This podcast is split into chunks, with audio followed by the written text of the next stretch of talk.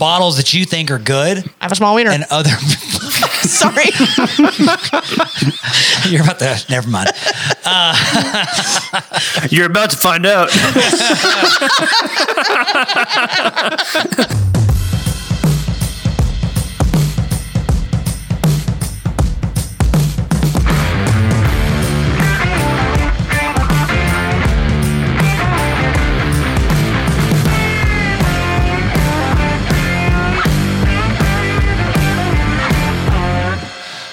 What's up, y'all? Welcome back to another episode of That Reload Podcast. I have sitting across from me, as always, Chef Jeremy.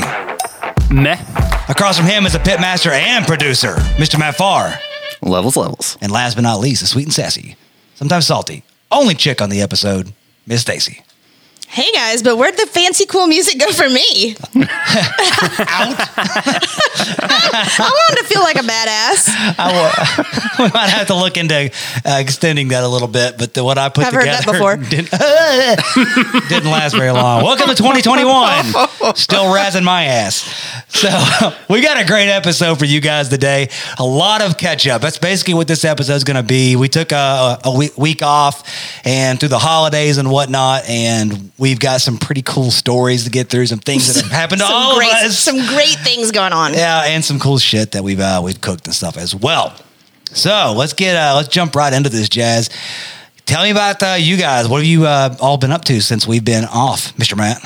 The biggest thing that happened to me was, so I think it was like Christmas Eve, and we've got a camera system around our house that automatically notifies our phones anytime it sees any like significant movement or like when it sees a person.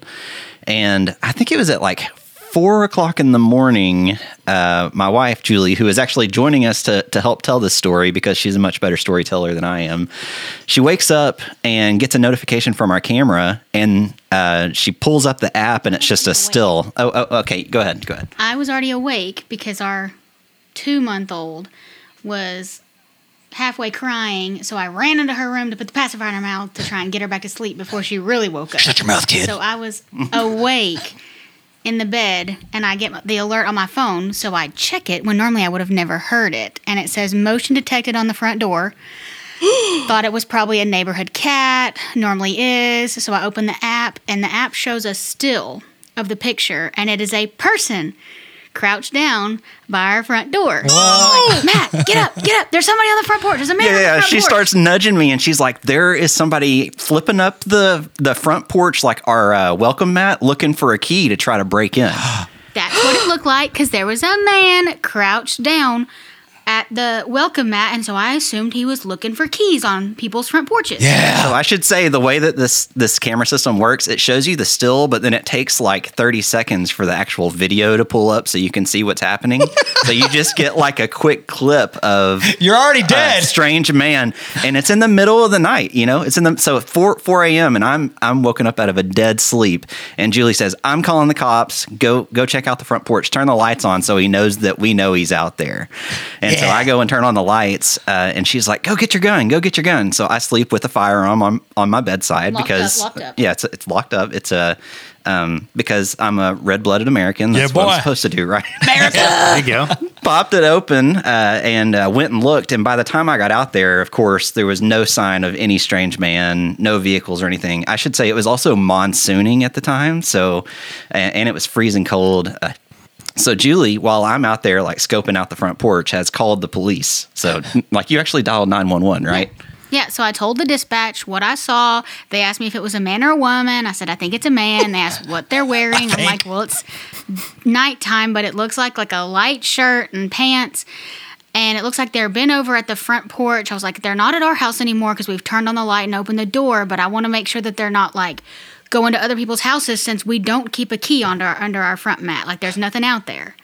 So the cops were on the way. Yeah. So then I finally got the video to load, and I saw this man quickly dropping a box off and then turning around and running off our porch. And I was hang on a second. Totally unrelated, but on that same day, my family and I got up at like 2 a.m. to drive down to Florida, and right around that time, 4:30, we were passing through Chattanooga, and I dropped off a bottle of bourbon for a really good friend at his front door, thinking that he'd be asleep because his child sleeps so well, and I almost got murdered that night. That's so weird that happened to both of us at the same time. Just a crazy coincidence. Finally, the video loads, and I was like, is that Jeremy? Like, what in the world would Jeremy... No. Who lives an hour and a half away? First, before he gets the full video to load, he looks at the front porch, and he's like, there's a packet, like there's a Christmas present out here, and he brings it in the house, and I'm like, put it back outside. It could be a bomb. Like, there's no name on it. There's no tag. Like, it's got coronavirus on it. Yeah, that's right. I forgot about that. So I was all ready to open it. And then I remembered that Rabbit Hole Bourbon is doing this thing where they're sending bottles of bourbon out to certain influencers on Instagram and then also giving them a bottle to give away. It's like the Give the Gift of Bourbon campaign. Yep. Mm-hmm. And then I started to put two and two together at that point.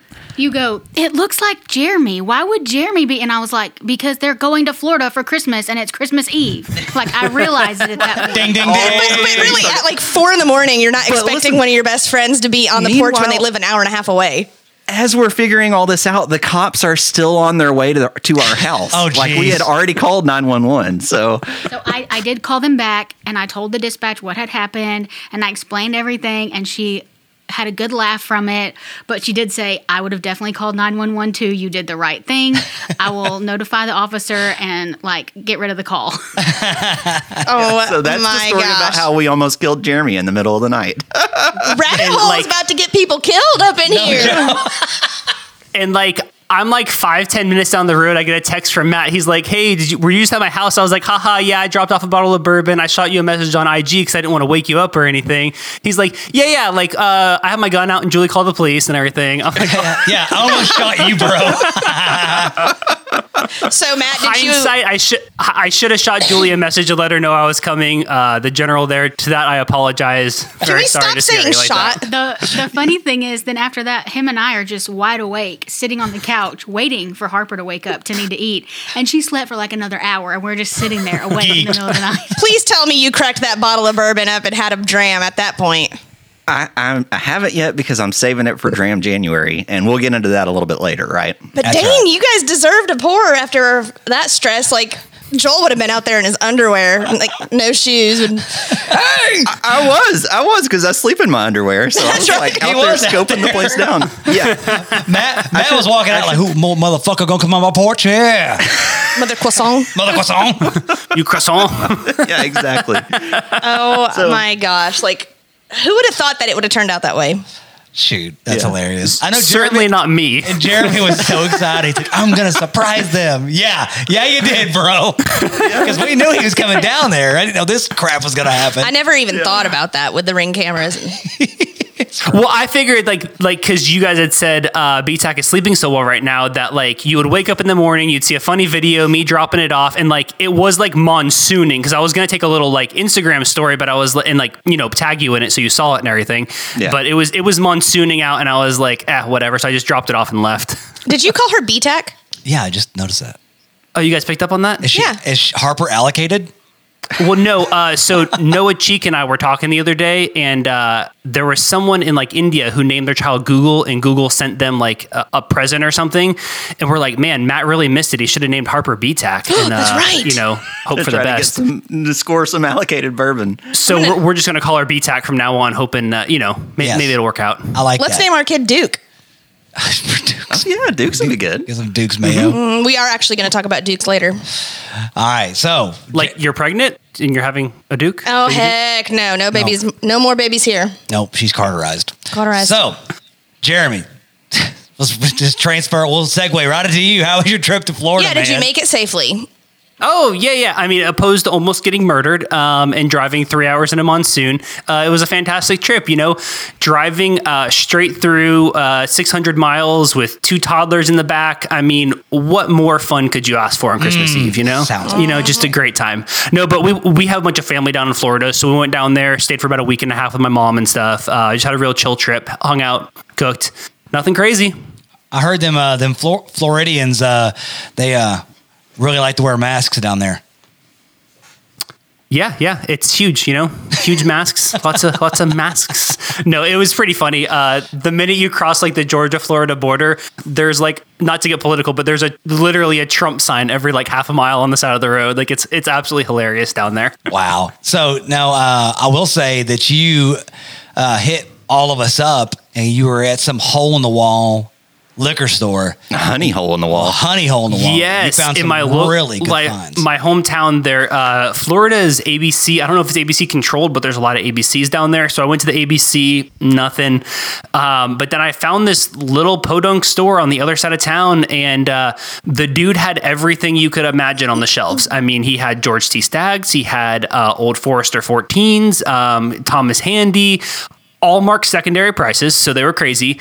The dude knew enough to be dangerous to market stuff, but he didn't know like the good sleeper stuff. Yeah. He had Knob Creek 12-year just about at retail. He had a couple Heaven Hill bottles in bond. He had a really old Booker's that I snagged for you, Joel, a 1902 or something. It's called it's the Shiny Barrel Batch. I've never even heard of it.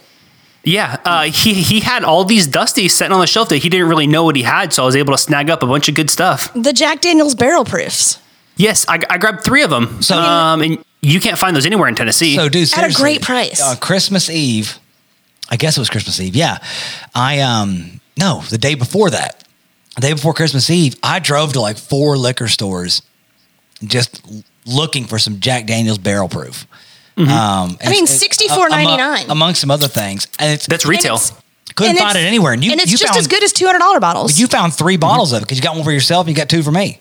Yeah, and I ended up seeing more on the trip, but I was like, I don't think we need any more than 3 bottles. That's crazy, dude. That's a bottle. A little goes a long way. That's a bottle there that next year or the year after, it's going to be allocated. It's going to be really hard to find. I like it though, because I like having a few in our back pocket too, because like, you know, when we get together and we have some pours, or I plan on taking one trip to our camping trip, and you don't feel like you have to ration it out as much.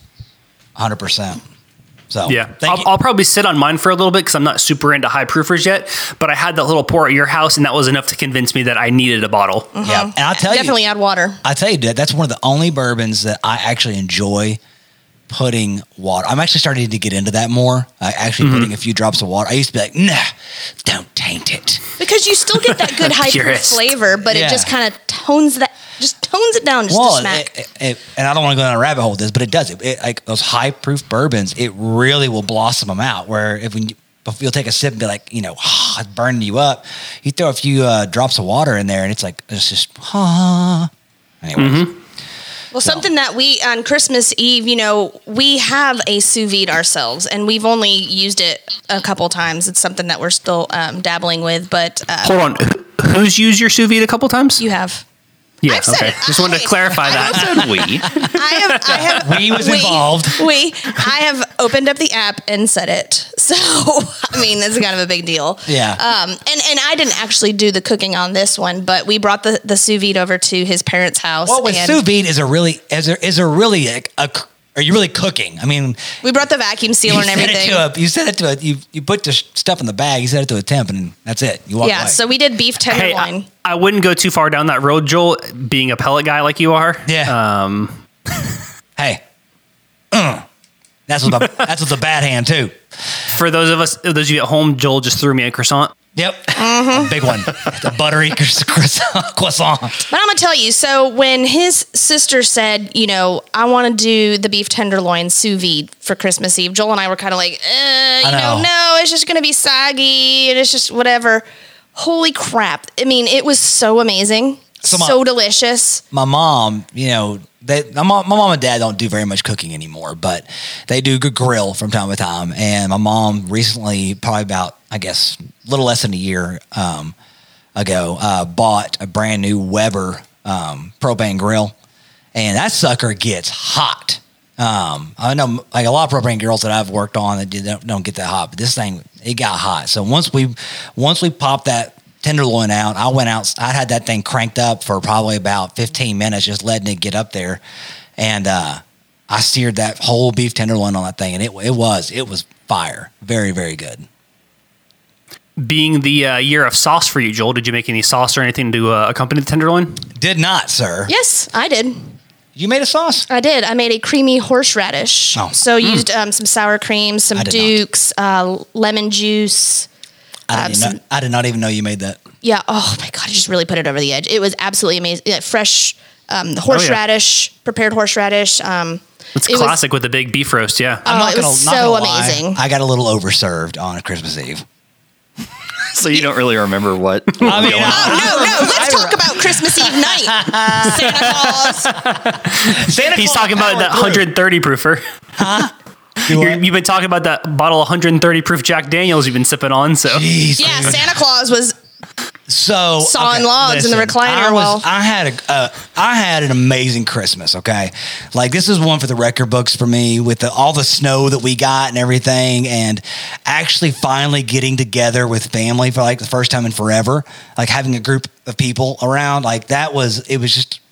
I didn't care about like the presents or anything like that. Just being with my family was great. So Christmas Eve morning, my mom generally just cooks a big old breakfast. And we all go over there, we eat breakfast, we drink mimosas, yada, yada. So I ate a decent breakfast. But this was like almost like a brunch almost. And, but I started drinking mimosas and then some beers and then got into the bourbon and it's just, and I didn't have a whole bunch to eat, I don't guess, because it caught up to me quick. Yeah, you didn't have my cream sauce. No, I didn't. But so when we got home, dude. Guys. No, don't go there. No cream sauce. Stacey didn't get any. But no, when we got home, dude, I get migraines from time to time, and I forgot to drink coffee that day, so I had no caffeine the entire day. And I will say, so like certain things trigger his migraines, and it is no caffeine, and it's like weather systems. Well, you know, we got hit with snow, so that it was just a recipe for disaster. Anyway, I'm out, dude. I got freaking towel over my face. I'm just out. You know, Stacy's like just trying to get Christmas together, and I wake up about midnight, and Joel. Yeah, look at this. We'll have to post that to the TRP page. Yep, that's me. Too good. Out, Stacey, man. When you take pictures like that, you're supposed to throw an empty ice cream carton in there with it. Shut up. Comatose. But no, dude, I woke. I came back out of my coma and about midnight, 12:30, something like that, and I powered through. And we got the shit done, and Christmas was saved. So yeah, it was saved until I got on Jace's hoverboard. Oh my God! So, you eat it. Oh, dude, we got a video. Okay. We have a video we're going to post to the TRP page. We have a video of me trying to ride that shit. And two, Stacy decides she's going to get brave. Yeah. We're all upstairs, okay? Yeah, me and the boys. You guys know I always say, you know, like before kids, I used to be an athlete and all this. And I just think that I could do way more than what I can now because I'm just not in shape anymore. And so they're all upstairs. And I swear I felt like Ralphie from The Christmas Story because when this finally happened, I was trying to think of how can I hide this, like that I just really just injured myself badly, but I couldn't.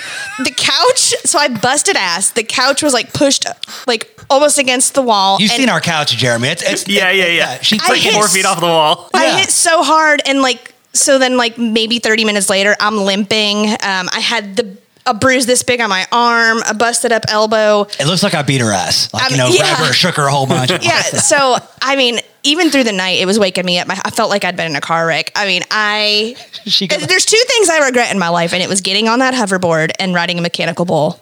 So. This is what happens when you play with your kids' toys before you give them to them. This was after I gave it to them, but. Yeah. Oh, okay. No, it was after, but she was totally wrecked. And I came downstairs and she goes, I did a bad thing. I'm like, what? What's wrong with you? And she's like, I fell on the hoverboard. I want to ride that thing so bad, but I have such a legitimate fear at this point. It was a Godsmack because she laughed at me when I ate shit on the hoverboard. Oh yeah. We've got it on video. We'll have to share that with you guys. But we picked ourselves up, dusted ourselves off, and we had delicious Christmas brisket. Oh yeah. It was a good job on the brisket. We reenacted go ahead. You did overnight brisket, like starting on the 24th? Mm-hmm. It was actually about an 18-hour cook this time. Yeah. Yeah. So, which you got to think we were muscling. It was cold as crap, but the camp chef just hung its temperature the whole time. That was weird. Like no blanket on the camp chef. You know, we're talking 19, 20 degrees, and it was just, it held its temperature the whole time. Yeah, I really thought that, I mean, at our old house, we were up on that deck and we caught a lot of wind. I sometimes these pellet grills, they won't hold their temp because they're not insulated very well. You know, it's not, they're thin metal. But that sucker, dude, in those, you know, cold in the teens, it held its temp the whole freaking night. What's up? I wonder if by being colder, it forced it to feed more pellets into the fire pot and then got you a better smoke flavor in the end. Maybe, you know, it was awesome because the smoke ring was dumping. The smoke ring was legit. I mean, it was every bit of what we had last time we did a brisket, except I put the probe in the flat, not the big part, so I didn't have. It wasn't as overdone. Now, did you test the whole repeatedly? Over and over until I felt satisfied. Proper technique. Mm-hmm. So, well, let's take a break. And when we get back on the other side, we got some more stuff we're going to be talking about. We're going to get into New Year's Eve and some other things that we've accomplished after Christmas. So stick around, guys. We'll see you after the break.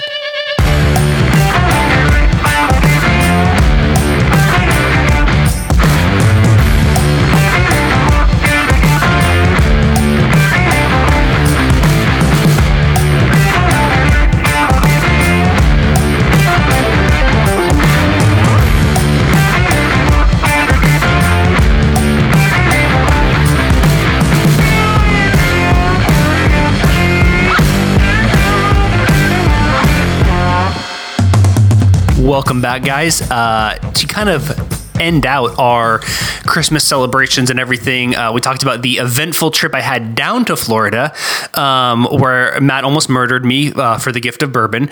And on my way back, I had almost as fun of a time.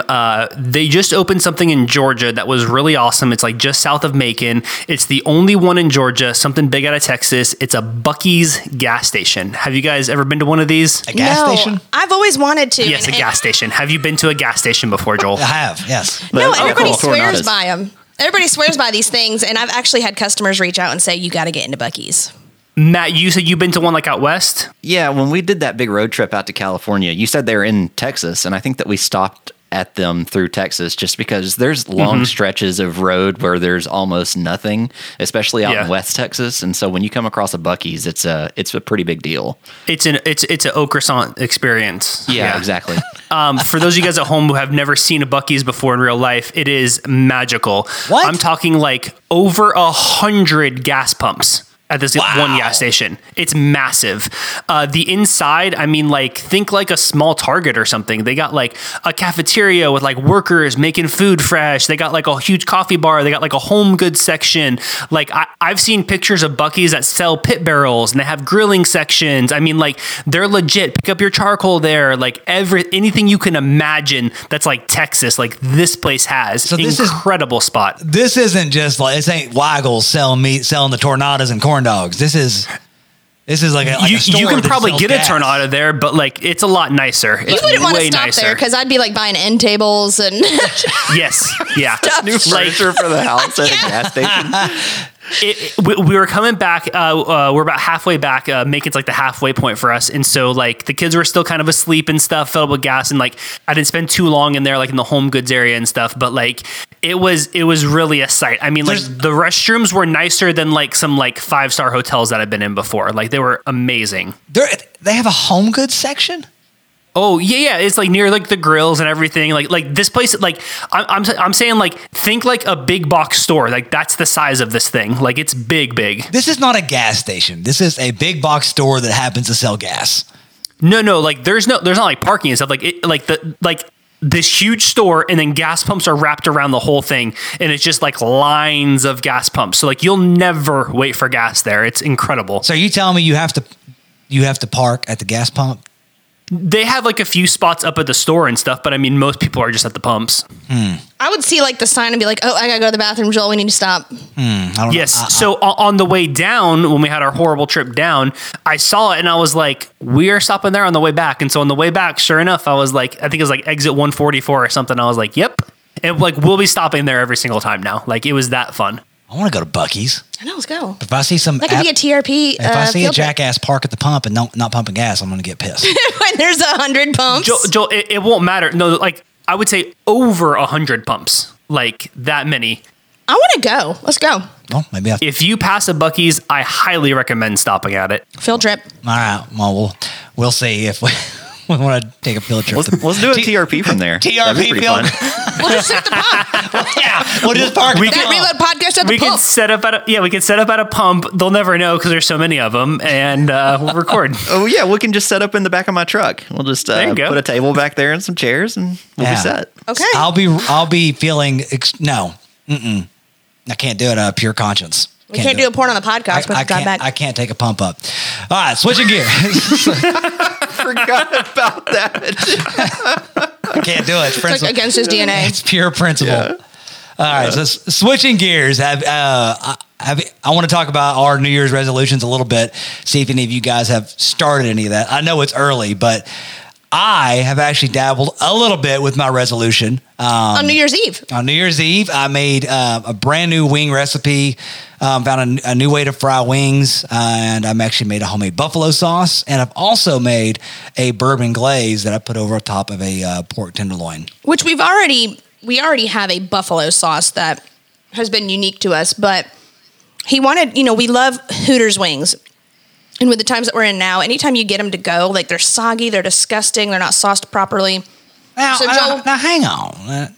Don't be hating on all that. I mean, I have a couple of bad trips at Hooters wings. I'm sorry, Hooters but makes some pretty good damn wings. Your wings blew them out of the water. Hey, just a little side note real quick. Before the pandemic, how much time did you guys spend in Hooters? Not a ton. I think we went twice in like 7 years.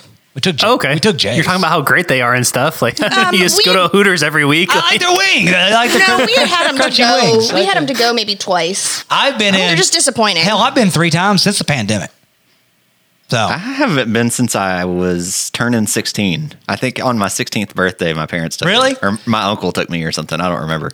Honey, I think I've been once in the last decade, maybe. Wow, y'all are missing out. Okay. Well, anyways, we already had a wings or something else. That one. I'm putting it down. That's one I'll go on. Come on now. But we already had a buffalo sauce recipe, but this was something new that he wanted to try. One that already was using another hot sauce, but then additives to it where we have like the homemade one. But he made these crispy fried wings with the buffalo sauce, and it was like to die for. So I found this kid. I forgot his name. Do you remember his name? Nick D. Giovanni. Yeah. So he's like the youngest finalist on MasterChef. Yeah. Youngest top 5 MasterChef, or whatnot, something like that. Excellent page. I would totally recommend watching his Instagram page. Me and my boys were sitting on the couch and we were just going through and he had I just stumbled upon his page and he had like a compilation video where he was making made a chocolate bar straight from the cocoa seeds or whatnot. And then my boys made me watch the compilation 3 times, but he made fried buffalo legs, and he used fried buffalo chicken legs. God, what was he that he used? I didn't. I was thinking buffalo like the animal.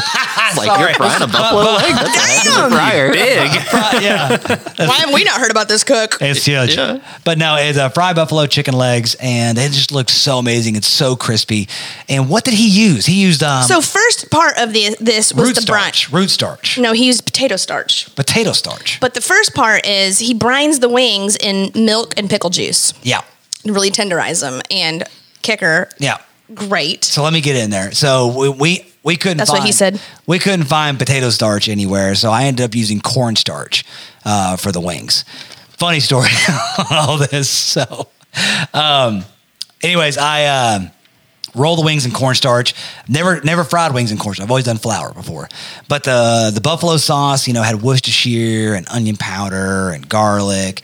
We did a whole stick of butter in there. And then a couple other things. And I used some pack and heat in there as well. But we finished it off with Duke's mayo at the end. The sauce. In the sauce. Oh, my God. Creamy. Creamy. Creamy and in a thick, sticky sauce. It was so good. Yeah, and there was a double fry method that I used I got it from this guy, where he fries it for, just a few minutes, pulls them out, does the whole batch, and then puts them back in until they're floating and golden brown.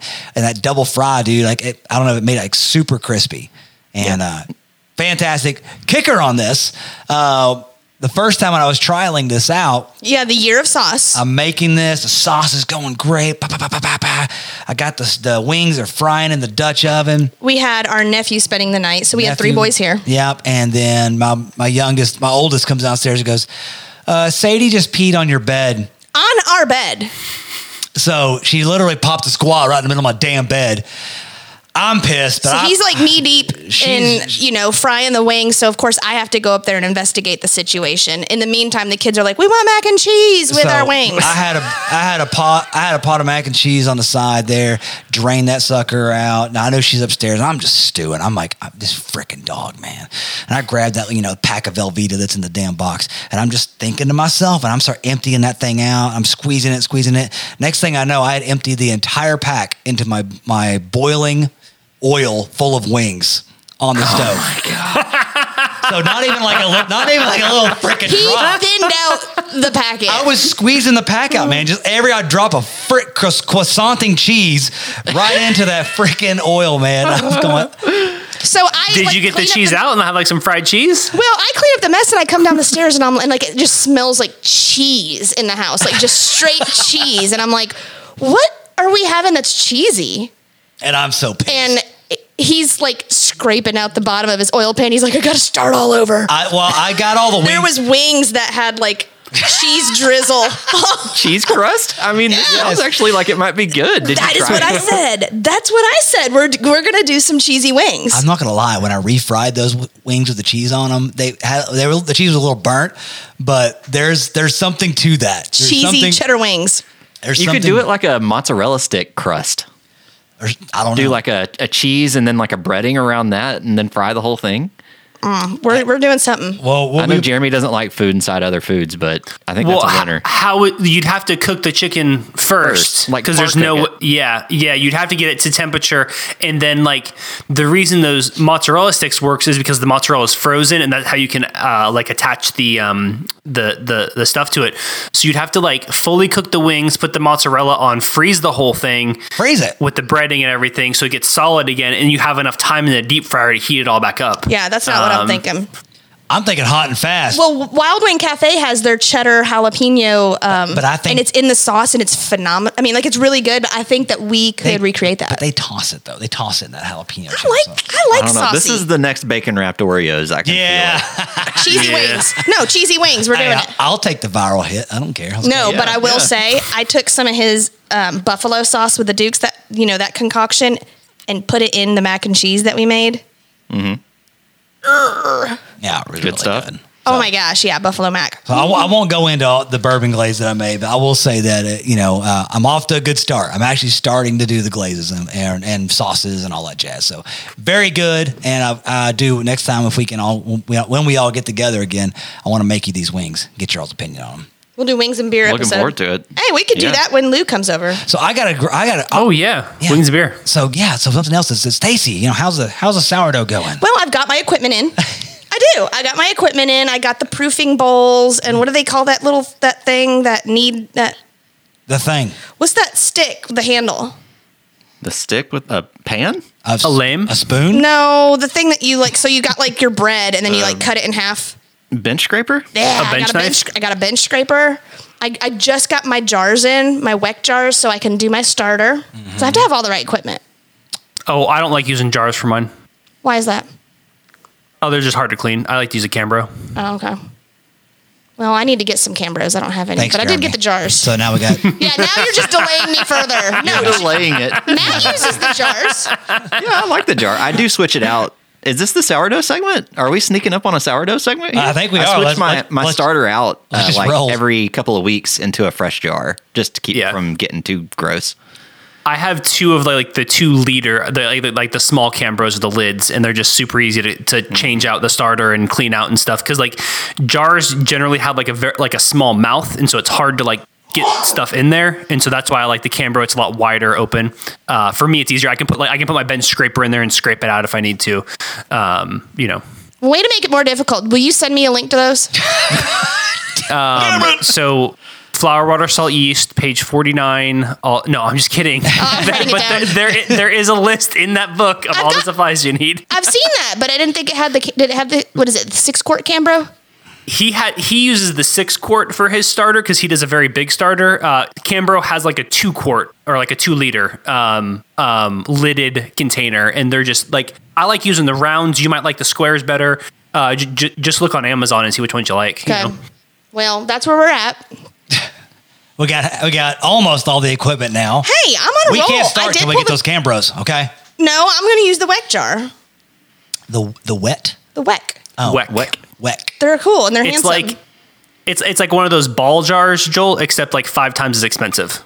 Great. They weren't that bad. Mm-hmm. They weren't that bad. And actually, the reason I like them, man, we are talking a lot more about sourdough than I expected, but it's got a real big opening on the top, like what you're talking about. It's as wide as the jar. Yeah. Yeah. The ball ones like come in and like it makes it really hard to get stuff in and out. Yep. Okay. So 2021 is here. It's kicked off some new things for you guys as well. Jeremy, carnivore. Oh yeah. Yep. Doing the carnivore diet. To date the pod, I had to stop to go to the restroom yet. I went right before the show. How is Don't Trust Your Farts going? I kind of got an alternate name for the group. Shout out to my sister Megan. She came up with this one. A River Runs Through It. The alternate name. Nice. It's going good. To date the podcast a little bit, we're recording on Saturday the 9th. This will come out in just a few days. And so 9 days solid, feel fantastic. I was telling Joel earlier, because he stopped by to grab some stuff, that like literally the only thing I can say about this diet is I wish I did it sooner. It is so easy. You're not hungry. You're not tired. You got plenty of energy. The worst thing is that you have like weird bowel movements and stuff, but it's like after you eat, you're like, oh, gotta go to the bathroom. And like, you don't miss bread or bourbon? No, not really. Cause like everything you eat is so fatty that it's very satisfying. Like, of course at nighttime I'm like, oh man, I want some ice cream. I want a milkshake, whatever. But like, you know, you just can't. And like, I'm accidentally intermittent fasting. I'll go 18 hours between dinner and lunch the next day.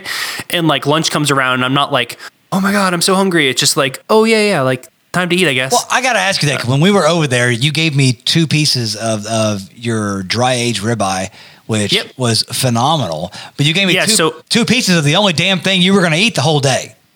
Yeah, so today I made a Haltzman Family Meats prime dry-aged ribeye, and that's like most of what I'll eat for today. I pulled out a little bit of chicken to make tonight, but I mean, like it's like I think I have 2 small chicken breasts for like the whole family or whatever, you know. So I'll have a little something later, but that was my main meal for today.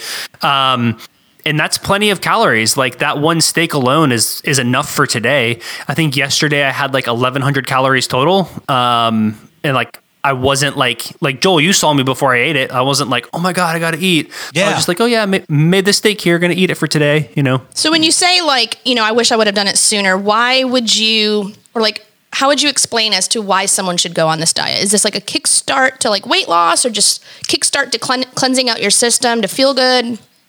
Yeah, I mean, everyone's going to have different reasons for why they do different things. One of my big goals for 2021 is just to clean up my eating, to eat more whole foods, to eat a little healthier, to clean eat, prep my lunches, stuff like that. So this was my kickstart to the year to starting to do that. And I thought this was going to be like a challenge and like get out there and like, you know, really light me up and all that sort of stuff. And like, it's been so easy. That's why I say I wish I would have done it last year with our potty mouth friends, Paul and Spencer. They did it for like 33 days last year. Of course, I'll do it for 34 days so I can rub it in their faces. You know, but it's such it's so easy. Like I know, like as I go into it more, it's going to get boring because you can only eat like meat and like eggs and cheese and that's it. But that easiness makes it kind of boring towards the end, you know? Yeah, because I like textures. Like to me, I like a crunch or like a chewy. You want to talk about crunch? I had some Haltzman Family Meats rind on bacon yesterday. So it has like a little chicharrone, a little pork rind on the edge of each strip of bacon. What? Talk about crunchy. I mean, like you can have like I can have any sort of meat I want. If I want seafood, if I want pork, if I want bacon, if I want a steak, like I can have any of that stuff. So like there's a lot of textures, but it's just like, it's all very heavy and very fatty. You can't have like some potato chips or like just something you can't snack really. Yeah. I didn't even know they sold that, but I'm curious. So it's new. Yeah. Was coming off the sugar harder or easier than you thought it was going to be? So like, I'll go into weight loss a little bit with answering that question. I am down about 15 pounds right now from Thanksgiving. Damn, bro. Because right after Thanksgiving, I was like, I need to start prepping my body to be like zero carbs, zero sugar. So I started like over like the course of like the month of December, I slowly cut out like all sugars and carbs and everything.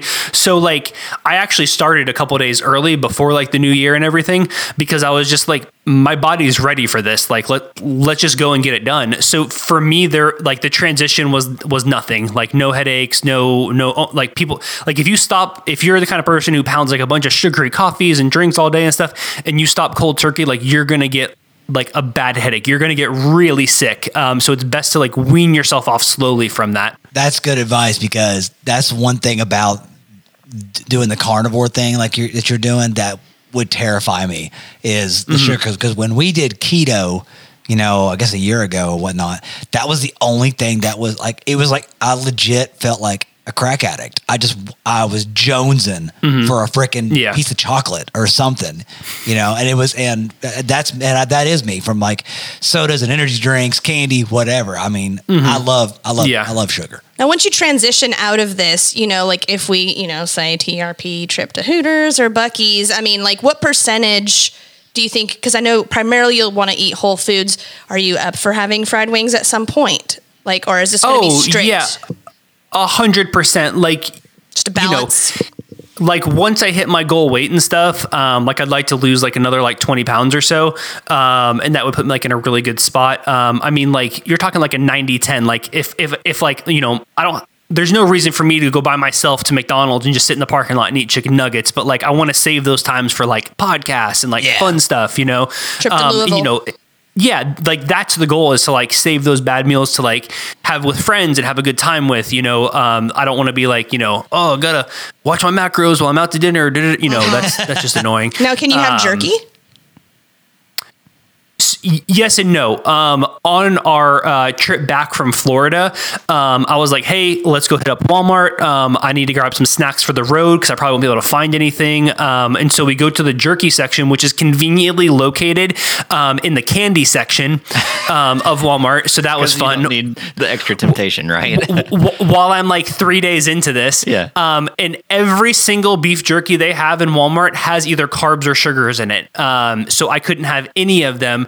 So what I ended up doing is getting a carton of eggs and some of the Kerrygold Dubliner cheese, which is zero carbs, zero sugar. And I made cheesy egg bites to eat on the road. And so that was my snack on the road, which was super easy to make and kind of consume on the go. But I can have beef jerky as long as it's zero carbs, zero calorie. And I do think that, I know you had a question, Stacey. How could it be zero calorie if it's meat though?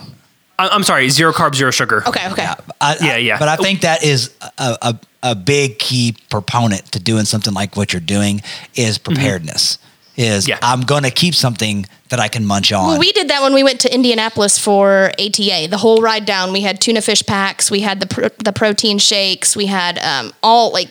Because at the end of the day, some salami and cream cheese. We had strawberries. At the end of the day, if you can just get your belly full with something, think of it more like fuel than like a treat, then you can get your body to forget about what it's trying to crave. Yeah, because like a oatmeal cream pie, you're just going to burn through fast. You're not going to feel satiated off of that, and it just makes you crave more disgusting things. Yep. Disgusting. I love it, oatmeal cream pie. Disgusting for your health, I guess you could say. Yeah, because those are good. Yeah. One of the big things that most of the literature on this diet will tell you is like not to snack. Have like, have however many meals you want to have in a day, but don't be snacking between the meals. And like they'll tell you most people settle on two meals, and that works for me also. I don't like to eat early in the morning anyway. So I have like a nice big lunch and like a nice dinner, and that's it. There's no snacking in between those meals. I was able to find like these like beef stick things at Costco yesterday, and zero calories, zero carb, like all whole ingredients and stuff. Like they're really like good, like, you know, clean source of protein and everything, and friendly with this diet. And so, like, yesterday for lunch, I had, like, you know, like 7 fried eggs in pork lard with some Magnum on it, and then one of those beef sticks. And, like, that was, like, the meal. I didn't spread it out because, like, they want you to eat at the meals to get rid of snacking, which that's always been, like, a problem of mine. Like, I'll sit down on the couch at night and, like, eat some ice cream or some chips or whatever. And, like, I love doing that. And it's horrible for you. Okay. Last thing I want to talk about with this new, you know, this carnivore challenge thing, electrolytes. What kind are you taking and how do you do it? How many times? So, shout out to Paul, the Alpha Instinct. If you guys are not following him, go check his page out. He's incredible. He has been helping me a lot with this. Me and him talk almost every day with this, because him and Spencer did it last year, and he was like, "Dude, get electrolytes. Start taking electrolytes from day one. That way you don't put yourself in a bad place." I know Spencer got himself in a bad place last year because he wasn't taking any. Because what you don't realize when you're on like a whole foods diet is that there's no added salt to anything you're eating, and your body needs salt in your muscles, otherwise you're gonna start cramping or start feeling horrible.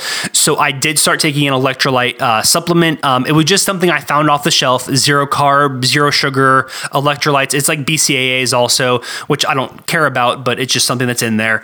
And so it's potassium, sodium, all your electrolytes that you'll need to function throughout the day, because that's the one thing, like, every extreme diet, whether it be carnivore or vegan, it's missing something because it's not encompassing like the entire food group.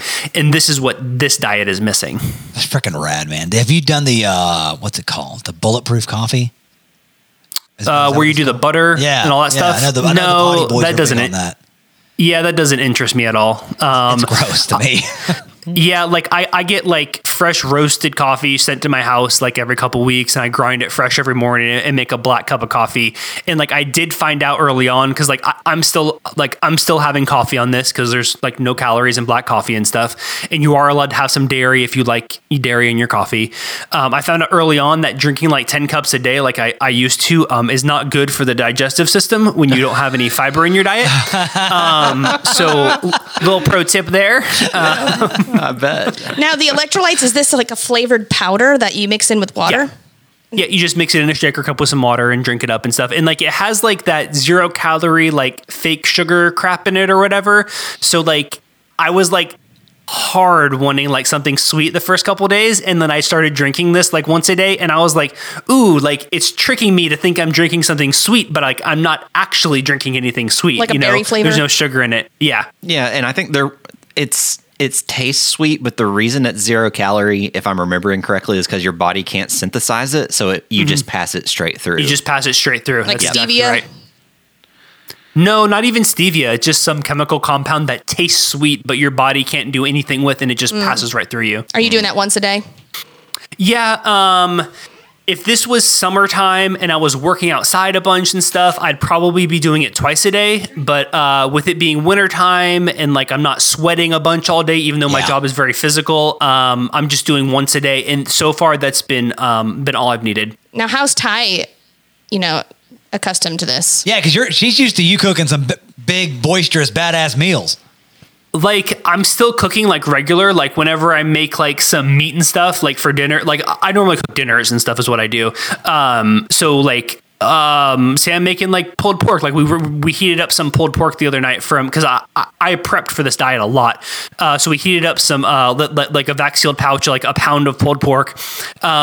I had 12 ounces and like she had 4 ounces, like, like it was like the split, like we would normally do. And then I just didn't make anything extra. And the same thing, like if I cook up some steaks, like, yeah, grab some asparagus, I'll throw it on the grill for you. Like no big deal. There you go. So it's been pretty simple, by the way, like how I cook and stuff. Right on, man. Well, dude, that's all the power to you, man. Like that's to me, what you're doing seems very daunting, and I think it's badass that you are kicking his ass. You can put that in your book, Somehow I Manage, coming out in 2022.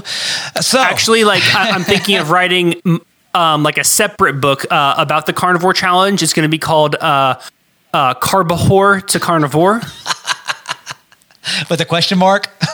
on it. Yeah, but I'll still have my sleeves rolled up and like on the cover and stuff. You know, like hand on the hip, right? Yeah. Like, just like that. All right, well, let's take a break. When we get back, we are going to hear from our producer, Mr. Barbecue, about a little something he put together for us for the 2021 month of January. It's been a lot of fun so far, so stick around. We'll talk to you on the other side.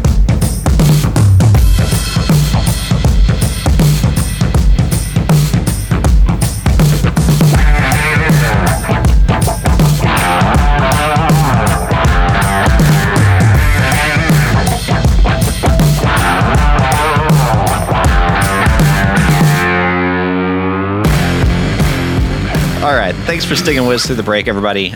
So something that I guess it's sort of like a happy accident that has happened. So back when we were talking to Brittany from Bob's on the Bourbon 104 episode, one of the things that she mentioned that was like a good way to really like get in with your local liquor store clerk was to be a regular customer. And specifically, she said, I want to see you coming into the store while everybody else is doing Dry January. And to that point, I had never even really heard of Dry January. It was you know, I knew what it was just based on it, but I didn't realize that was something that people actually did. So I started to do a little bit of research on it. And it turns out a lot of people just take the entire month of January and don't consume any sort of alcoholic beverages at all. So it could be either like just to prove to themselves that they could, or maybe it's like for health reasons and, you know, just like a lot of things. People just do it to challenge themselves, similar to the carnivore diet, I guess. But yeah. Mm-hmm. Something I thought would be cool is like, what would be the opposite of Dry January? And so I threw up a quick story on Instagram and I was like, hey, you know, what if a group of us got together and instead of not drinking at all in January, what if we just drank every single day in January?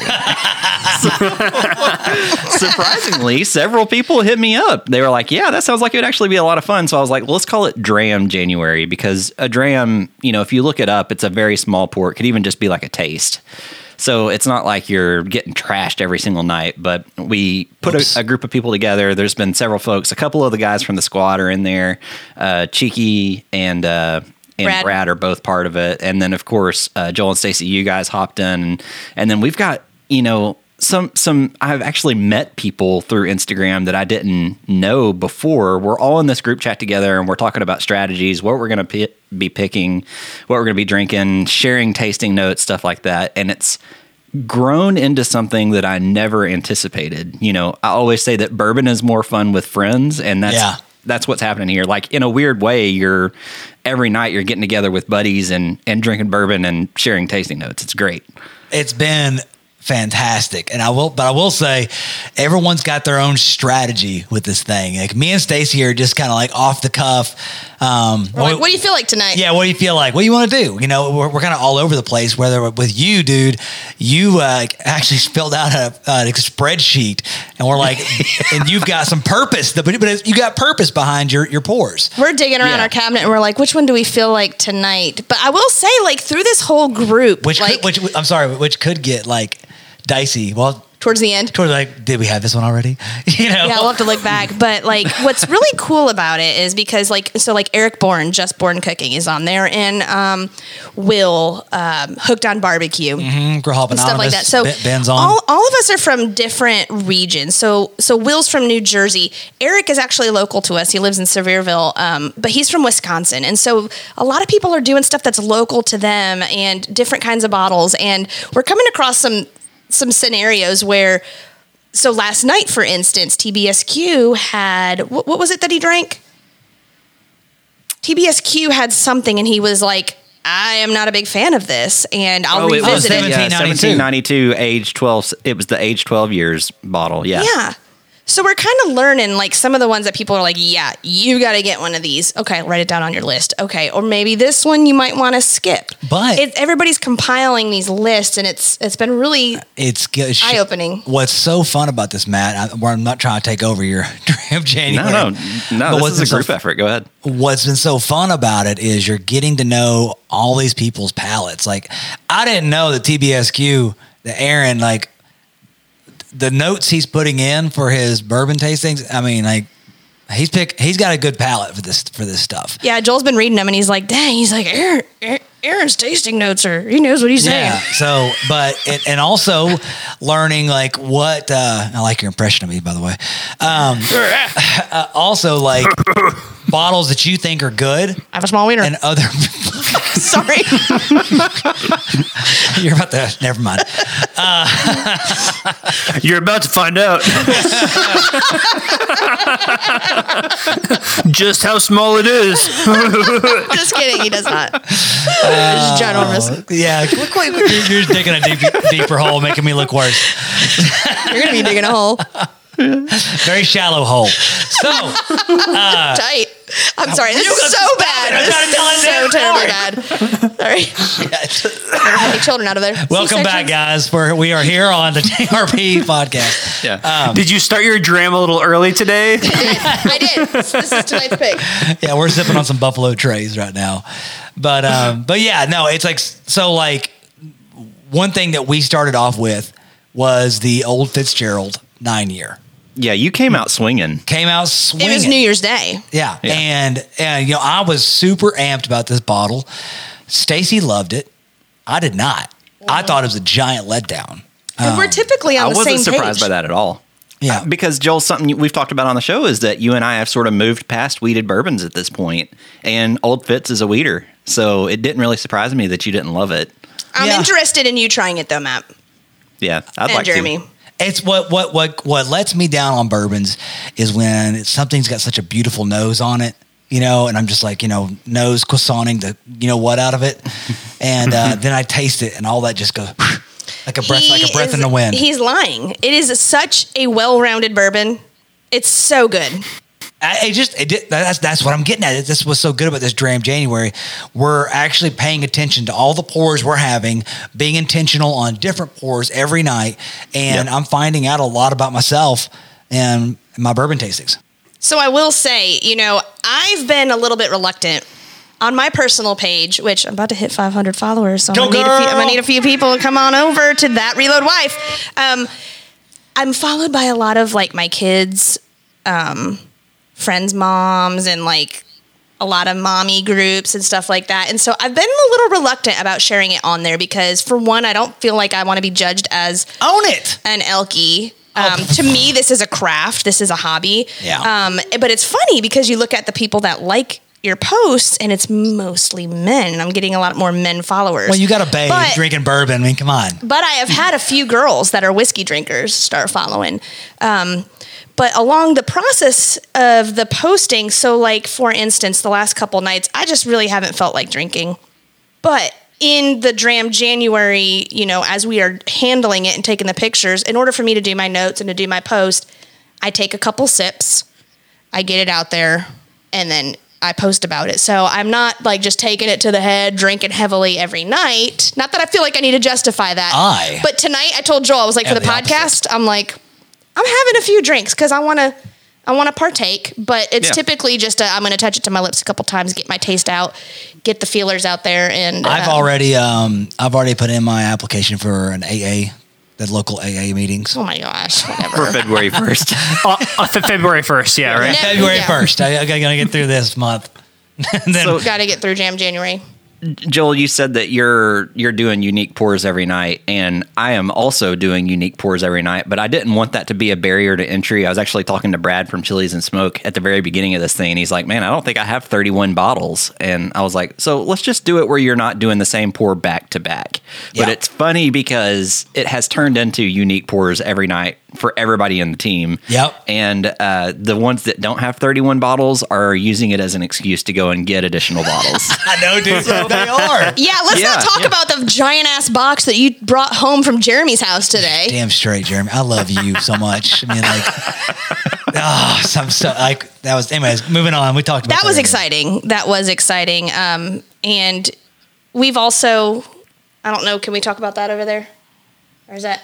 Yeah, I don't care. I mean, we've done some tradesies amongst the group and stuff like that. Shout out, Travis. Little bottle swaps, man. So I've got, I want to have this with you guys. I know you're pissed about it, Matt, but did you tell Jeremy about it yet? I don't think I did. Jeremy, you know what we got our hands on?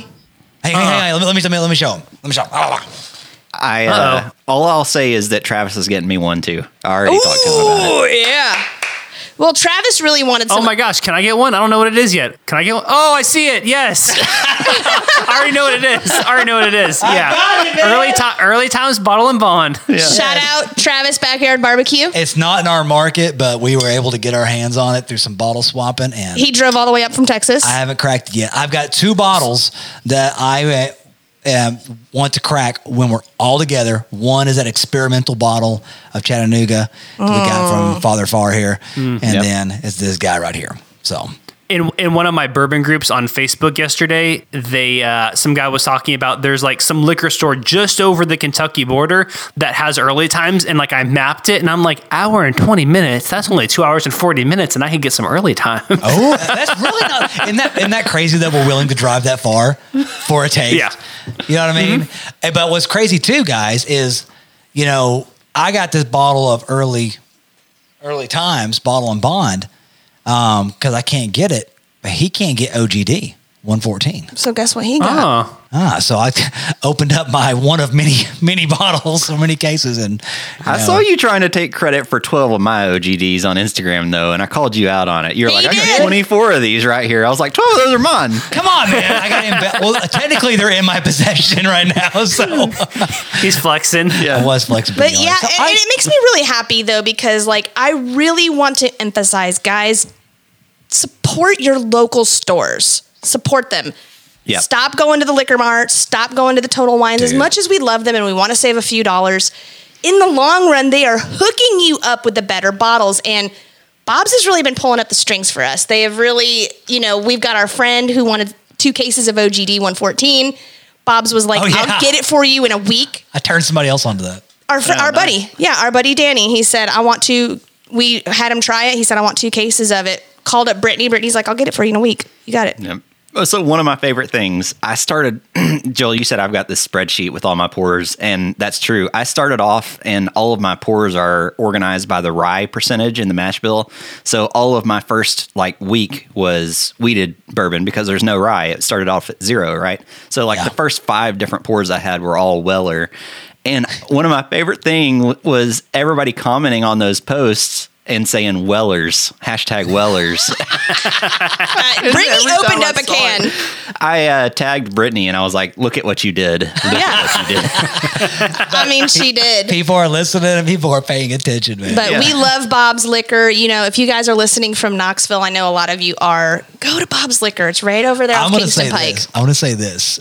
When I went and picked up those 2 cases of OGD, the one for us and the one for Matt, and I picked up all the other bottles we got, you know, and I'm not going to say the price tag that we spent in there, but I felt like a boss. They were calling, not just, you know, Brittany was there, you know. Yeah, Brittany's one of our best friends. We got one of our normal banter, but the other people were calling me because I got a bottle of Elijah Craig. Mr. Licklider?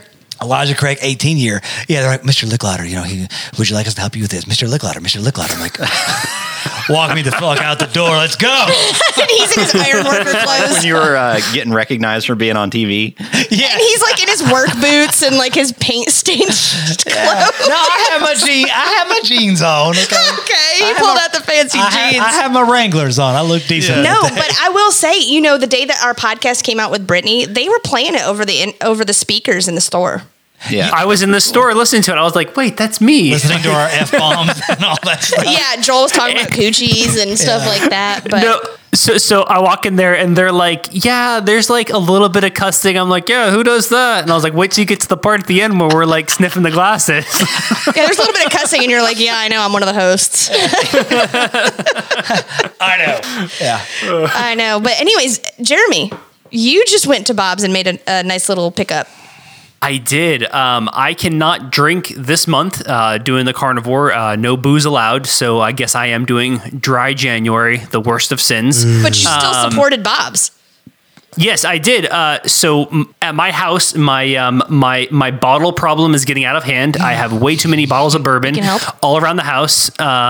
What's that? We can help with that. Oh, can you? Oh, thank you. That's so kind. We'll come over. So I decided I'm going to build myself a little bourbon bar. And the best way for me to do that is to get a bourbon barrel and make a little bar out of it. You know, so cut a door in the front of it, put a shelf in the middle, have bottles on top, bottles inside. So I I contacted Brittany. I was like, hey, I know you said you got some barrels up there. Can I come check them out? And she's like, yeah, come on in. So I stopped by there, take a look at their barrels. She takes me to the back, and I walk in, they have a Buffalo Trace barrel. I mean, the buffalo on the side of it, it's gorgeous. She's like, you can't have that one. Okay.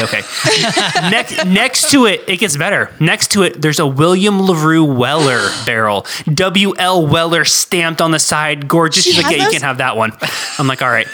Next to that one, there's a Blanton's barrel from their Blanton's store pick. She's like, yeah, you can't have that one. She's like, there's a Maker's Mark that's missing the top. Do you want that one? I was like, no, I really don't want that one. It's broken. Do you want it?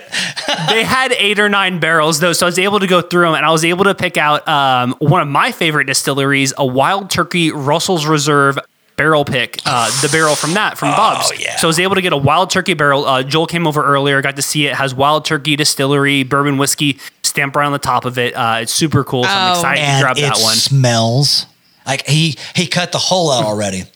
I can see the char that's inside the barrel, and it smells amazing. That's a good barrel to have though too. You know, like that's a good. Yeah. It's not like you're like picking up some Iron Root Harbinger like barrel, like that's a legit bottle, and that's a legit barrel. That's pretty cool. I hope somebody from Iron Root listens to this podcast one day. And then they reevaluate their life and quit the bourbon industry. Yes. Hey, we'll come up and do some tastings for you and help steer you in the correct direction. That's right. What's this I don't want to go to Iron Root and taste their bourbon. Hey, I just want to go to Texas. I've never been. TRP field trip. All right. Well, one of our, what should I say? One of our buddies. He's a squad member. He's one of our squad members. He's a friend. He's family. Come on now. Friend of the show. Not only is he part of the Reload Squad, not only is he one of our friends, not only is he part of DRAM January, Chili's and Smoke. You guys know him as that. We know him as Brad Pros. We're going to get him on the line. He's got a cool project that he has started, and we want to talk to him about it. So let's go ahead and give him a buzz. Hey. What's up, bro? What you doing, man? Be rad. How's it going, guys? I'm calling you that from now on. Be rad. Be rad and smoke. Man. So, dude, we were just all talking about the things we've been doing since 2021 happened. DRAM January, which you're a part of. All that jazz. Dropping books. And then, you know, Jeremy with his carnivore diet and all that stuff. But something that we were all just talking about with you, dude, is you hit the road fast and hot. Man, I'm done killing this, whatever. But you started a YouTube channel. Yeah. and one reason why, shut up, Jeremy. One reason why I'm calling. Like a lick lighter introduction. Hey. Y'all can kiss my ass. All right. So, now, one reason why we're calling you too is because you were kind enough to include a little bit of Reload in your first inaugural recipe on your YouTube channel. So tell us about it, man. And I want to ask you this too. Why did you decide to go with a YouTube channel over just doing IGTV? Cash money. I guess that's a good point. Well, I'll start with why did I do YouTube? Because I know you asked a lot of questions, but I think for me, really being able to create more content that I can use across other platforms is probably the best route for my future. And YouTube being the second largest search engine out there, I mean, it's a no-brainer for me that I really just needed to kind of make the step in this direction, because I can still use this information and put it on Instagram. I could put it on Facebook, write it for my blog. And then I can embed all these videos and clips that I'm shooting along the way and use it for everything else. So rather than me just focus on making content for a photo that kind of dies on the vine on Instagram, I could spend a little bit more time and have lots of content that's evergreen that I can continue to share year round. I just think YouTube is a really great platform for that. It's also a lot of work. That's why I was preparing a long time to be ready and have the right equipment and kind of the right mindset. And 2021, January 1st is when I launched the intro video, just kind of set the tone. And I mean, it's been a lot of work. Thank God my wife's on board. Well, we've kind of created a schedule and agreed to something so that I can continue doing this. So, you know, we're both very excited about the potential of it. And yeah, like Stacy said, you know, down the road, creating an income stream from it's going to be a big deal too. Well, something that I have to add is, you know, Reload Rub and Seasoning stemmed from us creating a YouTube channel. Joel and I created our YouTube channel. Obviously, he was the face of it, Home Cook and Hunter. That's how we have built to the point of us creating the seasoning was the YouTube channel. And what's so great about it, yeah, it is more work.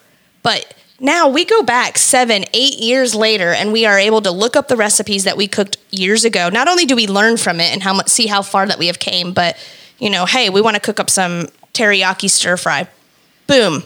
We have that catalog back there. You're providing value. Not only are you showing a photograph of delicious food. Okay, that's great. Lucky for you. You know, I'm super jealous that you're eating this delicious meal, but with a YouTube video, and especially yours, because you took the time to actually put the recipe out in the description, but you're providing value. People can go to that. They can reference it and say, you know what? I want to make some smoked Franks and beans. Click that video's always there. They can click on it and they can make it and they can enjoy it with their families. And that is how you change lives. Yeah, Brad, my only complaint with the video is that you didn't call the dish Beanie Weenies the way that you should have. But other than that, it's great. Highly recommended. No. So that decision was solely made off of SEO. There were way more Franks and Bean searches than Beanie Weenies.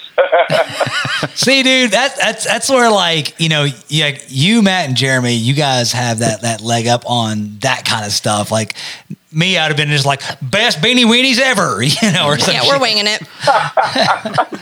When I say best ever, that's what they're going to click on. But honestly, though, that's what YouTube does is, and when you are walking somebody, like you, if anybody hasn't checked it out yet, go to Chili's and Smoke on YouTube. You can search his YouTube channel. Go ahead and subscribe because he's got some weekly recipes coming out. Well, but you can go on there and at your fingertips, step by step, he tells you exactly how to perform the recipe of this badass picture he's posting on Instagram. Yeah, you did a really good job, Brad, of breaking down what you were going to need, how you were going to use it, and then showing people how it was done in the finished product. I mean, I still get people from my old YouTube channel and even this current one, videos that are years old, that still find it and are like, this is great, or thank you for doing this. You know, so like what Stacey was saying, you are providing a value that's going to last a long time as long as you keep it up. You have to hold people's hands and like really go detail to detail to detail, because if not, they're going to ask every question in the book. And that's why we appreciated your video.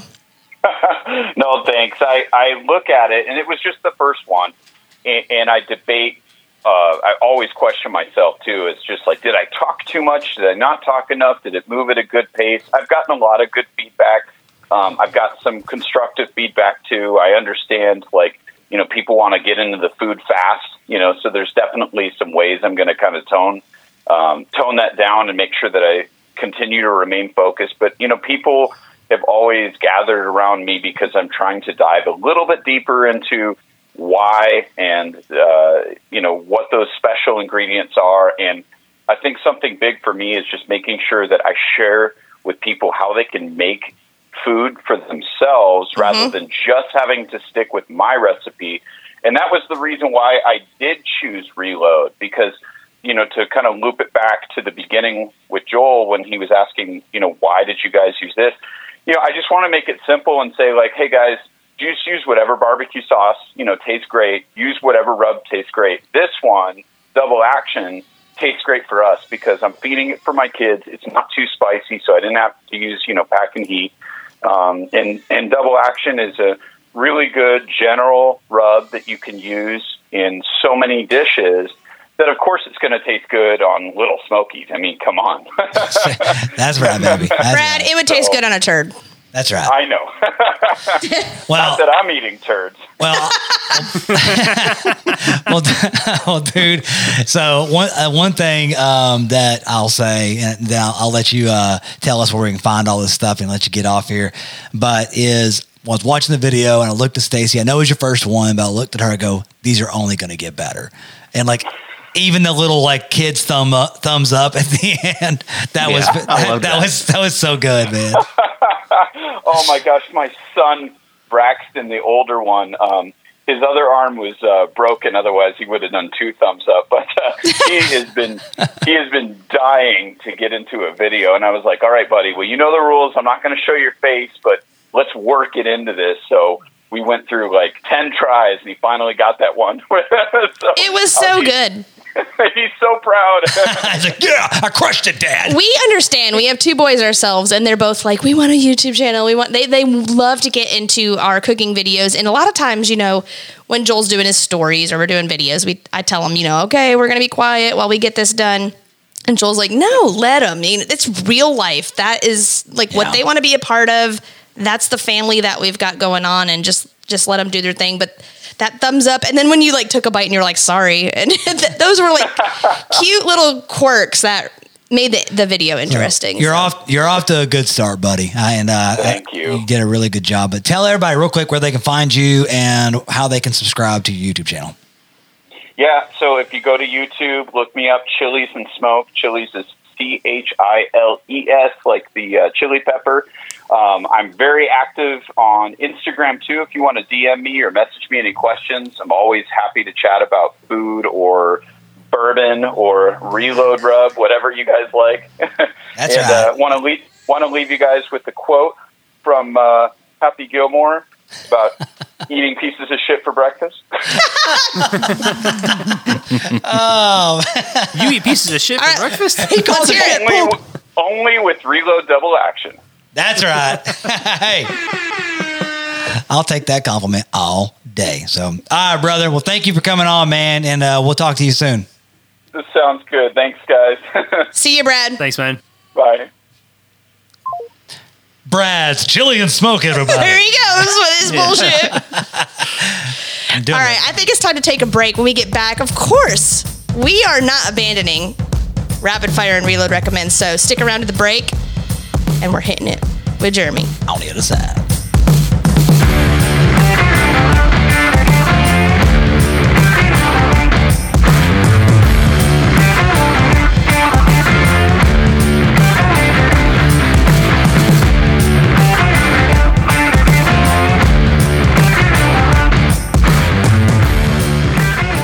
Welcome back, guys. We are going to jump right into your favorite segment. The reason you've sat through us talking through all this ketchup this entire episode. Reload. Wait, no, rapid fire. You're going to cut that out anyway. No, we're keeping that. That's in. You're going to overlay it with Joel's rapid fire questions. Anyway, we're doing a segment, so here we go. Let's go, Stacy, Joel, Matt. All right, guys, the first question is going to be a little bit different. It's something we have not done before. I am going to describe a movie to you, and you have to name that movie. What? Here we go. A man's wife is brutally murdered by a serial killer, and his son is left physically disabled. In a twisted turn of events, the son is kidnapped, and the dad has to track and chase the kidnapper thousands of miles with the help of a mentally disabled woman. Stacy. Evidently, I've never seen this movie. Is this like... Okay. Is this Taken part 6? Is there 6 of them? I don't know. It sounds like Breaking Bad, but Breaking Bad didn't kill the wife. This is a movie. Matt? Taken number 2. The movie was Finding Nemo. Finding Nemo. Why is his son mentally disabled? Dory is mentally disabled. Dory... Oh. A mentally disabled woman. The son is physically disabled. Oh. Yeah. All right, next question. Hey. A bourbon that you are looking for in the year 2021. Stacy. William LaRue Weller. You said like it was William overrated. Weller Special Reserve? Like what I said. Dem Wellers. Joel, what is on your short list for this year? I would love to at least try Thomas Handy. Oh, yeah. Luckily, Stephen has it. And luckily, my brother-in-law has it. And you want to know why I want to find William LaRue Weller? For Matt. Hopefully, it's to give it to me. It is. Yeah. 1,000%. Awesome. Hey, so quick tip, don't leave it on his doorstep at 4:30 in the morning. Come out guns blazing. Matt, I hate to tell you, quick tip, but if I get my hands on it, it's not going to be a surprise because I am not going to leave it on your doorstep. Yeah. Unannounced. It's also going to be cracked with about a third of the bottle gone. That's absolutely right. Here, look what I found you. Matt, what is a bourbon you're looking for this year? It's got to be William LaRue Weller. I mean, so one of the things that I've tried to be, it's going to be tough, but I want to be more intentional about the bourbons that I buy this year. I don't want to just pick up something because I see it and think it's interesting. I want to pick up something that I'm actually looking for or something that I've been wanting to try. So there's a short list. I'd also really like to get that Early Times. I know different ends of the spectrum there. William LaRue Weller is like way at the top, and Early Times is towards the bottom. But $1,000, $20. Yeah, exactly. I want them for different reasons. Small rabbit hole on that too. Outside of allocated stuff, I would love to find some new riff. Old Riff. Oh, yeah. It's good, man. New and old. I want to try some Riff. Is it called Old Riff or New Riff? It's New Riff. Why did I call it Old Riff? I didn't. I felt insecure at the moment. And when you said old, I just went with you. I'm like, is there an old? Everything in bourbon is old. Old Fitzgerald, Old Granddad. Everything's old. So it's like New Riff. What the? New Riff is cool. Continuing down the rabbit hole, they're actually distilling their own bourbon, which is uncommon for new brands. And I'll say it's totally unique and really delicious. When I posted it on DRAM January, I had several people either send me messages or comment and say, oh, yeah, that's made in my hometown. So where? Some local pride. Where is it made? Somewhere in Kentucky. I don't know. I'd have to look. The thing is, though, I have never heard anything bad about it. People in the bourbon underworld have really been talking about New Riff this year. Yeah. Yeah. Now, isn't Chattanooga Whiskey? It's the most epic swirl. Isn't Chattanooga... Stacey's over aerating her bourbon in her glass. Isn't Chattanooga Whiskey... Now, weren't they outsourced before, but now distilling their own? Yeah. They started off sourcing their stuff from MGP, and now they're doing everything. Like, all the stuff that they've gotten awards for, the 111 and the single barrel, that's all been sourced in Chattanooga. Or, I'm sorry, distilled in Chattanooga. Yeah. They are onto something, so. Yeah, 100%. There's a whole episode on the Bourbon Pursuit podcast where they interview the guys from Chattanooga Whiskey and they go into their whole story and stuff, and it's because the laws in Tennessee wouldn't allow them to distill. Yeah, they had to lobby to get them changed. It's a crazy story. Yeah, it's a really good story. I got to listen to that one. All right, sorry, Jeremy. Move on. All right, super long bourbon hole there. Hey, here we go. All right, guys, next question. This one's gonna be a true or false. Carbs are the enemy. Stacy. True. Joel. False. 100%. Matthew. False. Without carbs, you don't have bread club. Oh, wait, no. You don't have bread. Or something. What? I don't know what either of those things are you're talking about there. Isn't the friend... Let's move on. The friend of my friend is my enemy? Or something. Anyways, go ahead. Sorry. Forget it. Anyways. When the asteroid that killed all of the dinosaurs hit the Earth, it spun the flat Earth, flinging all the dinosaurs into outer space. How likely is it that space dinosaurs will visit us in 2021? Stacey. Very unlikely, although that would be pretty cool. Okay. Joel? It's a 100% guaranteed. Space dinosaurs are coming, as well as aliens are coming out of the ocean. It's going to be an epic battle. They were confirmed last year. Yeah, I would love to befriend a triceratops. What's going to happen is the space dinosaurs are going to try to freaking invade, and the aliens are going to come out saying, "I don't care if these humans are ready or not. We'll whoop some space dinosaur ass, and they're going to save us all from apocalypse." So valid theory. Is the one that comes out of the ocean Godzilla, and the one that comes from space Mecha Godzilla? Oh, Godzilla! Well, Godzilla was hibernating under the ocean until he was woken up, but Mechagodzilla is when they used the skeleton of Godzilla and built a frame around it and brought it to life so that they could fight the other other creatures that came out. Yeah. So, confirmed, Godzilla is coming this year. Hell yeah. Space Godzilla. Yes. Yeah. Got it. Cool. What is the most southern word you know? Example, yaint. A contraction of y'all and ain't. Stacy. Yonder. Good one. Yonder, Joel. Worsh. I'm going to worsh my clothes. Worsh them up. I think Matt had to worsh some clothes recently. Matthew? Far, as in I need somebody to come lot my far. Lot my far. That's a good one. Far. I like that one. What kind of headphones do you use in your day-to-day? Stacy. I use my LG headset. Cool. Yep. Same here. LG Bluetooth headset. It's the one that goes around your neck, and you pull the things out. Earbuds. Little zippy zips. Yep, they retract back in. I feel naked. Very naked. Nice. Matthew? I just got these ridiculous AirPods Max. Oh my God. Of course you croissanting did. Wait. Why are those AirPods? God, they look like earmuffs. They're AirPod Maxes. Yeah, they're the Max. It's not a pod. It's the Max. Don't ask questions, Stacy. You can't make heads or tails of these things. They're earmuffs. I was asking that because someone commented this week about my headphones. I use the Power Beats at work, but then I use AirPods in my leisure time. So I do have some Power Beats. Yep. And of course, Matthew. Of course. Hey, they work well and they sound great. I'm sure they do at 5:49. Yeah. All right. What is the best part of living in Switzerland, Stacy? Never lived there, but if I could guess, I would say the cheese. Okay, Joel. I don't know. Cool. Matt? It's got to be the meatballs, man. Ah, that'll be good. Okay. All right. Well, the flag is a big plus. Going on to the next one. When in a water balloon fight, is it cheating to either use boiling water or to freeze the water solid? Stacy. When is it cheating? Is it cheating to either use boiling water or to have frozen solid water? Yeah, 1,000%. Yeah, that would hurt. What the heck? That's terrible. Still water.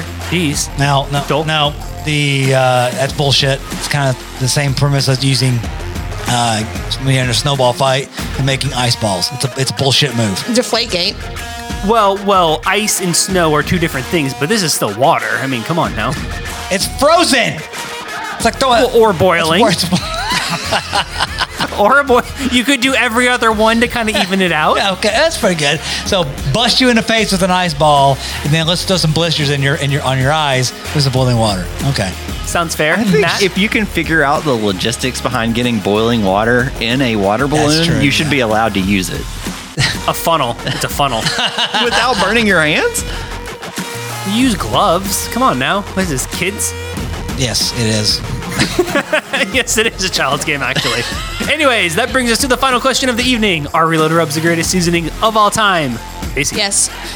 Is my wife working on a solid buzz? Yes. She certainly is. Matthew. Yes, of course. Yes, of course. And that brings us to the end of Rapid Fire Questions. Turn over to Joel. That's right, guys. It's time. It's time for a brand new year and a brand new Reload Recommends with yours truly.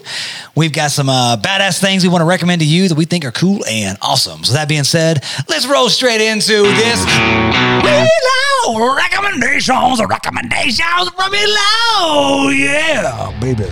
It's time, guys. New year. New Reload Recommends. We're going to get this thing kicked off. We're going to jump straight in with Matt because I can't wait to hear what he's got for us. Going to Stacy, Jeremy, and then yours truly for last. So, Matt, what you got, brother?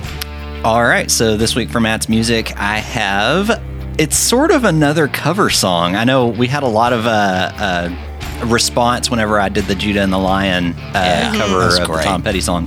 So this one, it's like a reverse cover, if that makes sense. So I don't know if you guys have heard this song called God's Country by Blake Shelton. Yes. Yeah. But they're, one of the writers of that song, his name's Devin Dawson, and he actually released the song as it was when he envisioned it before Blake Shelton released it, and messed it up. And in my opinion, I don't love a lot of Devin Dawson's music, but this version of this song is great.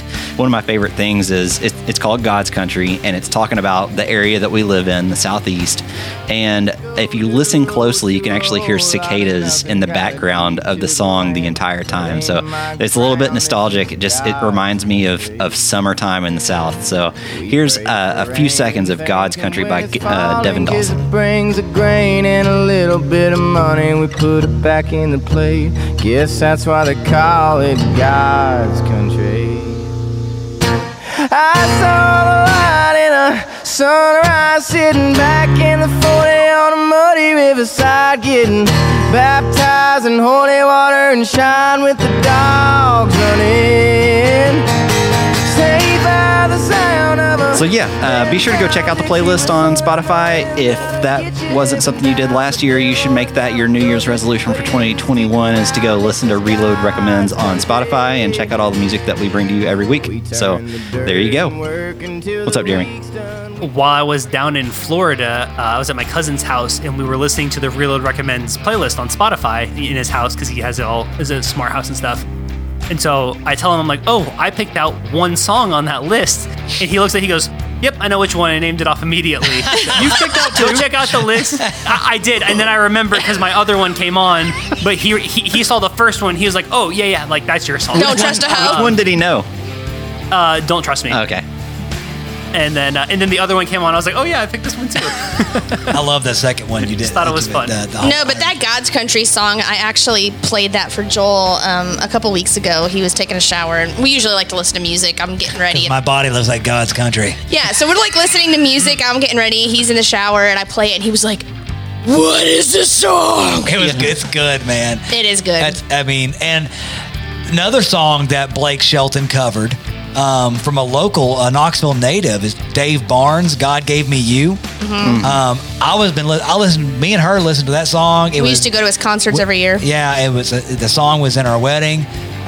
So I was listening to that song a year before Blake Shelton ever got a hold of it. Mm-hmm. And so it's cool that, well, he's covered two songs now that got the G-O-D in it. That's right. All right, Stace, what you got, honey?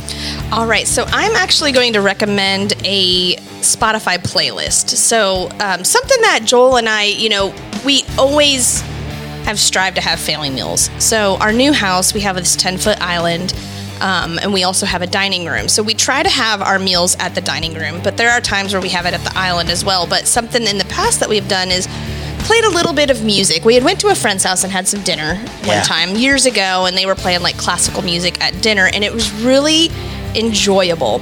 So the last few weeks or so, I started playing a playlist from Spotify while we would eat dinner.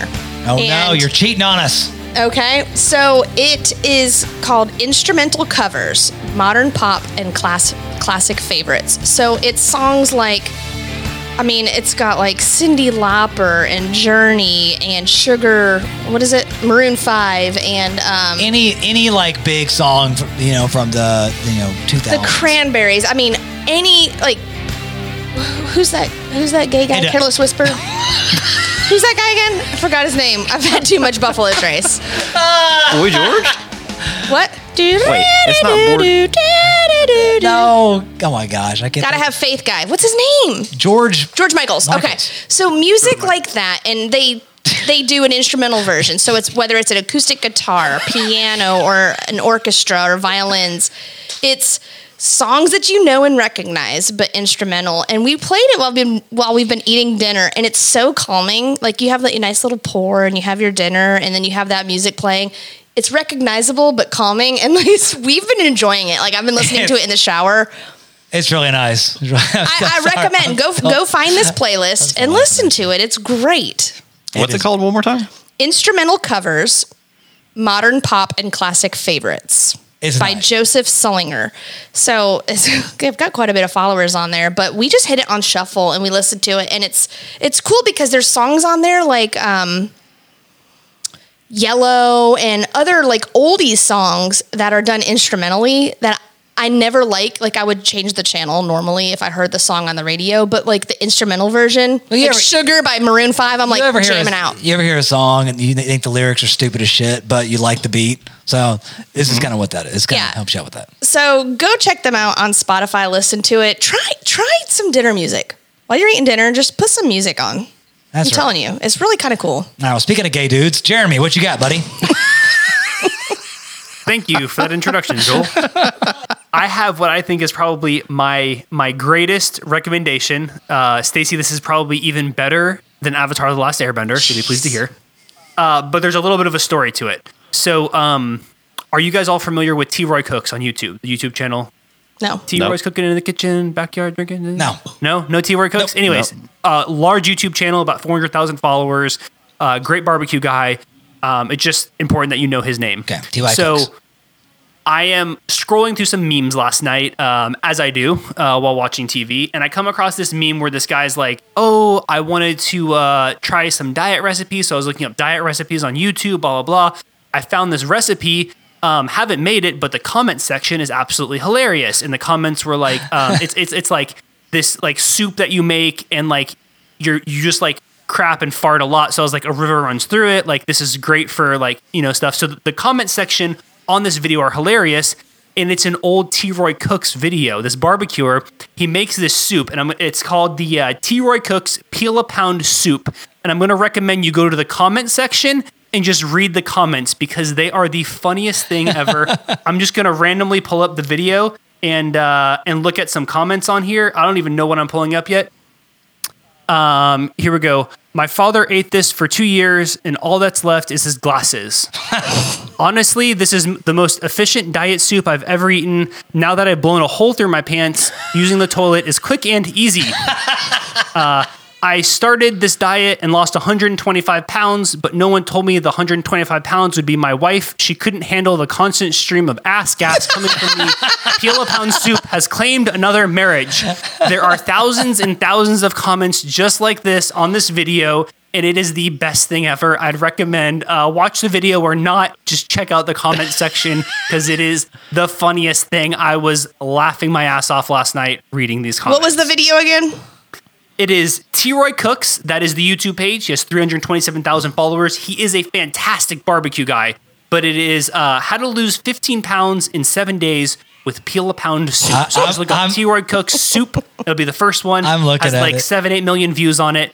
It is absolutely incredible. That you're going to need to eat. If you make that soup, but just by looking at it, you're going to need to take some Beano ahead of time. It's like he goes through it. It's like this old like 1920s like hospital like lose weight soup with like cabbage and stuff in it, and like you burn more calories eating the soup than actually like what is in the soup.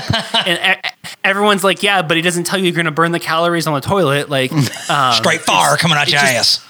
It's a good time. Good, clean, family-friendly fun there. I'm sure it's not clean and pretty dirty. So if you want to get... No, it's not. Yeah, don't do it with your kids. You want to have a good laugh, go check that out. I'll be doing that probably tonight while we're watching Virgin River. So, it's a new show on Netflix. Don't worry about it. All right, so my recommendation is a gift that Stacy over here got me for Christmas. Sugar Pants got me something good. And it's a product by Aged & Or, and it's a portable decanter. And I'll pull it out here so you guys can look at it. So a flask? No.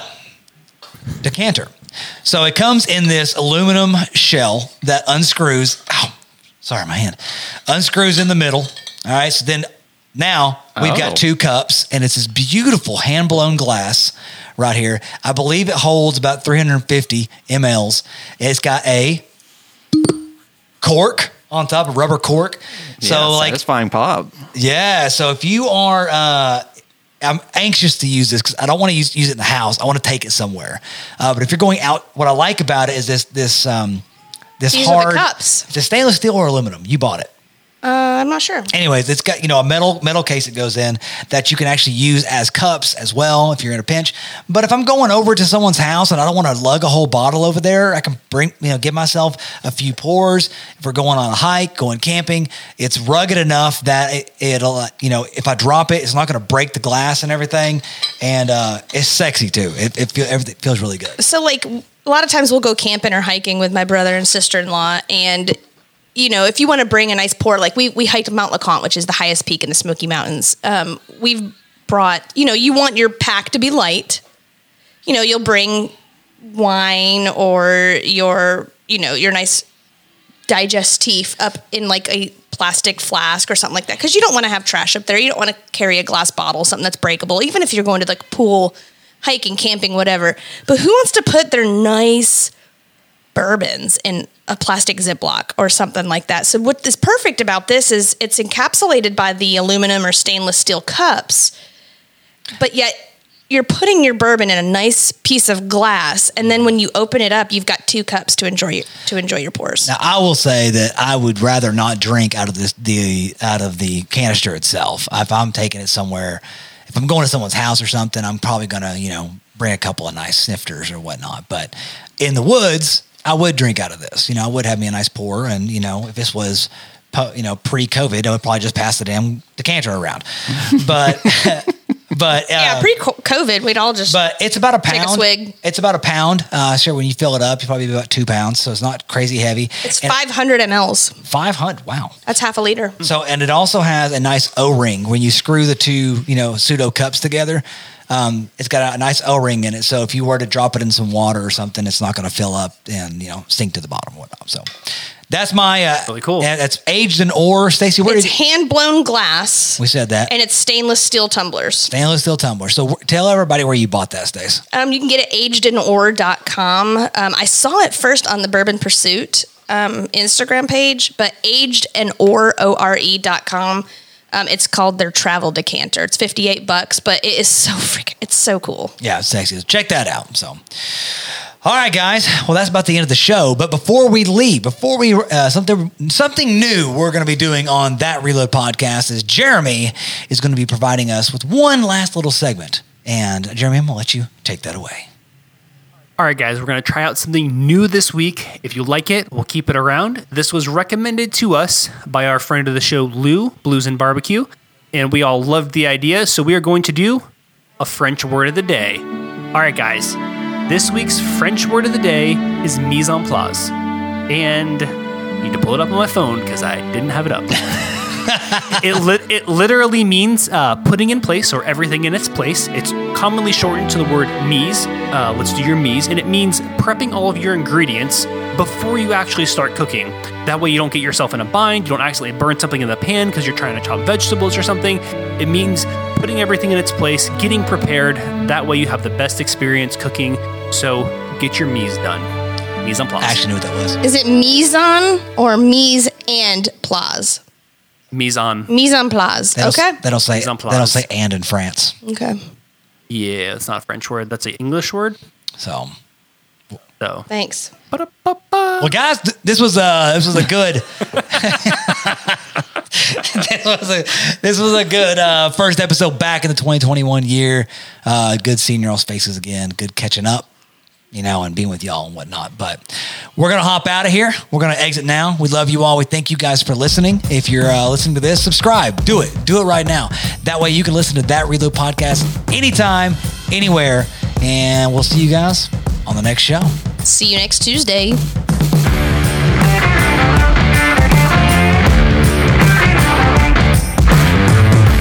This podcast is brought to you by Reload Rub and Seasoning. Head to ReloadRub.com to pick up the full arsenal of our delicious blends, perfect for amping up your next meal. No MSG, clean ingredients, and a portion of every sale is donated to Hungry Heroes, serving those who serve others. So head over to ReloadRub.com and order yours today.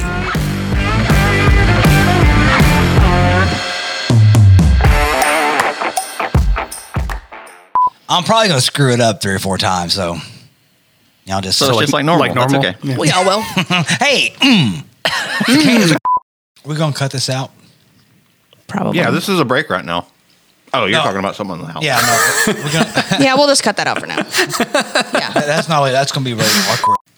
I need to run to the restroom real quick before we go back to it. Of course you do. No, like you feel it and then you're like, I should probably just go. Yeah. It's not like horrible, but... I'll be right back. Now I don't remember what I was going to say. I was going to say... Shoot, Alex. Or I can take what I was going to say. Go ahead, Stacey. You're gonna shit a brick when we listen to this podcast again. When you start talking about my dick. Sorry. It was perfect. The hole that you dug, and it was shallow and tight. Sorry. When the opportunity presents itself, that's the cold open right there. I can't skip it. Yeah. If it pops into my head, I can't skip it, no matter how embarrassed I might be.